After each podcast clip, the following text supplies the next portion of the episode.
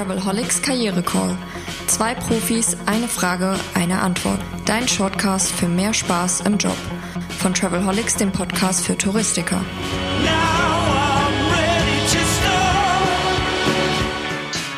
Herzlich willkommen, der Travelholics Karriere Call beim Podcast für Touristiker. Ein Shortcast zum Thema Job, Karriere und Berufsleben.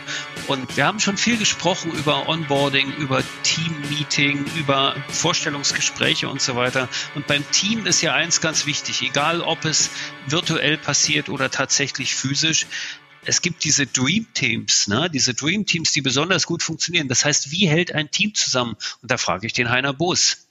Ja, wenn du den Begriff in den Raum wirfst, Roman, da kommt mir natürlich sofort eins in den Sinn. Die Älteren unter uns mit Respekt werden sich noch erinnern können, dass äh, die Basketballmannschaft der USA, die bei der Olympiade 1992 in Barcelona, glaube ich, war, das alles an die Wand gespielt haben, was da auf den Platz gekommen ist. Also ein echtes Dream Team, aber nur, dass wir mal so ein, so ein Bild vor Augen haben, was es ausmacht. Ähm, der Gerald Hüther, ein Autor, den ich sehr schätze, hat es mal in der Arbeitswelt untersucht und der sagt, ein Dream Team auf Arbeitsebene zeichnen im Grunde zwei wesentliche Eigenschaften aus. Einmal eine emotionale Verbundenheit, also dass es auf menschlicher Ebene auch passt, dass da eine Verbundenheit da ist und ein gemeinsames Anliegen. Und das gemeinsame Anliegen, da haben wir in der ersten Staffel auch schon kurz drüber gesprochen, ist natürlich sehr nahe oder fast schon gleichbedeutend mit dem Warum, also mit dem Purpose, mit dem Anliegen. Und je mehr Mitarbeiter sich jetzt in dem Warum des Unternehmens wiederfinden, desto stabiler ist auch das Band zwischen dem Unternehmen und den Mitarbeitern, weil da einfach so eine Gemeinsamkeit entsteht. Und ähm, das gilt natürlich jetzt, weil du gesagt hast, in den hybriden Modellen, also in der virtuellen Welt gilt es natürlich umso mehr oder ist es umso wichtiger, wenn ich sonst im Büroalltag vielleicht noch an der einen oder anderen Stelle meine tägliche Warum-Dosis bekommen habe, kurzer Plausch mit dem Chef, kurze Blick auf irgendein Plakat, was da hängt oder auf irgendein Chart, das man in einem Workshop gemeinsam erarbeitet hat, dann sauge ich das immer wieder auf. In der virtuellen Welt oder in einer virtuellen Arbeitsumgebung ist es nicht ganz so einfach. Also die Unternehmen oder die Abteilungen, die ihre Hausaufgaben da schon gemacht haben, die sind jetzt klar im Vorteil. Wer das noch nicht hat und sagt, naja, das Band zwischen uns und den Mitarbeitern ist noch nicht so stabil, da fehlt's noch, dann äh, lohnt es sich das auf jeden Fall schnell nachzuholen.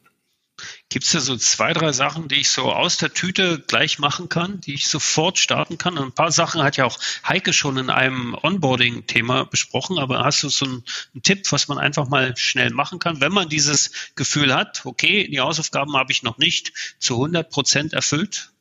Ja, der Klassiker ist natürlich tatsächlich ein, ein Warum-Workshop oder ein Visions-Workshop, gerade in Zeiten, wo viel im Umbruch ist.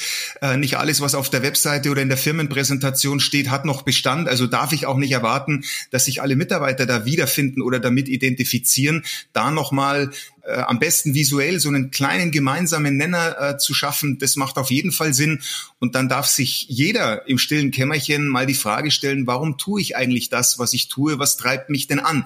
Äh, will ich nur die Zeit rumbringen, die acht Stunden, neun Stunden am Tag? Oder habe ich da wirklich ein Anliegen mit den Produkten, mit den Dienstleistungen, die ich, die wir in unserer Organisation vertreiben? Will ich da wirklich etwas bewegen oder vielleicht auch verändern in dieser Welt? Das sind große Worte, aber so nähert man sich diesem gemeinsamen Anliegen am besten, meiner Erfahrung Diese großen Worte sind total wichtig und waren auch schon Pop-Songs. Das Everlasting Why, das spricht ja. immer über uns.